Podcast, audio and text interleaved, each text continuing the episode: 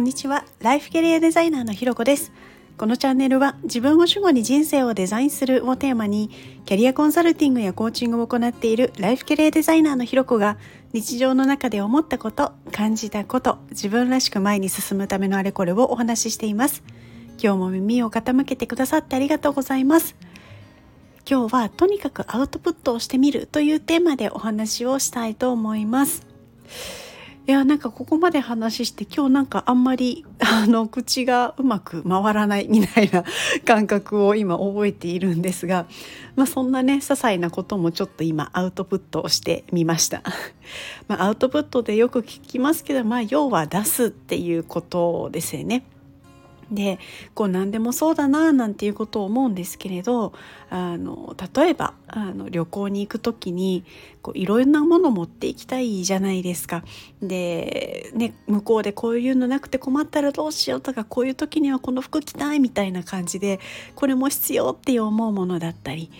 でもその持っていくカバンとかスーツケースの容量みたいなのや限界があってもちろんその帰りにお土産も持って帰る分のキャパも開けなきゃいけないとかってなった時に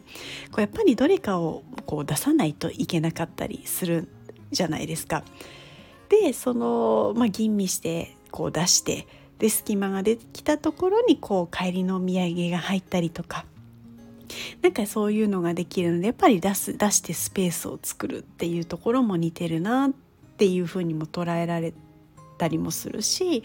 あとはなんか他にもこう例えばこうなんか今日むくんでるなっていうような時にこう運動したりとかお風呂入ったり、まあ、サウナ行ってみたりとかして汗をすごくかくとあのその分なんかすごいすっきりしたりなんてこともあると思うんですよね。でこれと同じようにやっぱりその、まあ、頭に浮かぶことも同じでこうもやっとすることとか嫌だなっていうこととかあこれすごい嬉しいみたいなこともうとにかく何でもやっぱり出しておくっていうのはすごい大切なんじゃないかなって思うんですね。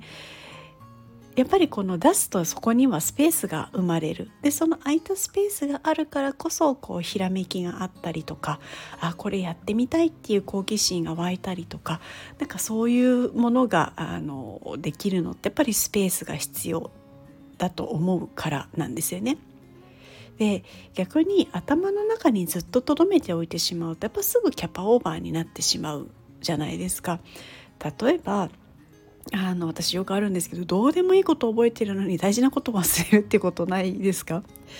でこれもなんかさっきの例ともちょっと似てるところではあるんですけどなんかこうパソコンとかスマホとかも似てるなと思っていて例えばこう容量いっぱいになってまず削除していくのってこう容量が大きい例えばアプリだったりとかあの写真とか、まあ、動画みたいなものを削除していくと思うんですけどその時にこれ大事かどうかというよりもまずそのなんだろうこう使ってるメモリがどれぐらいかっていうので容量が大きいやつからとりあえず手っ取り早くスペース作れるやつみたいなので削除していく。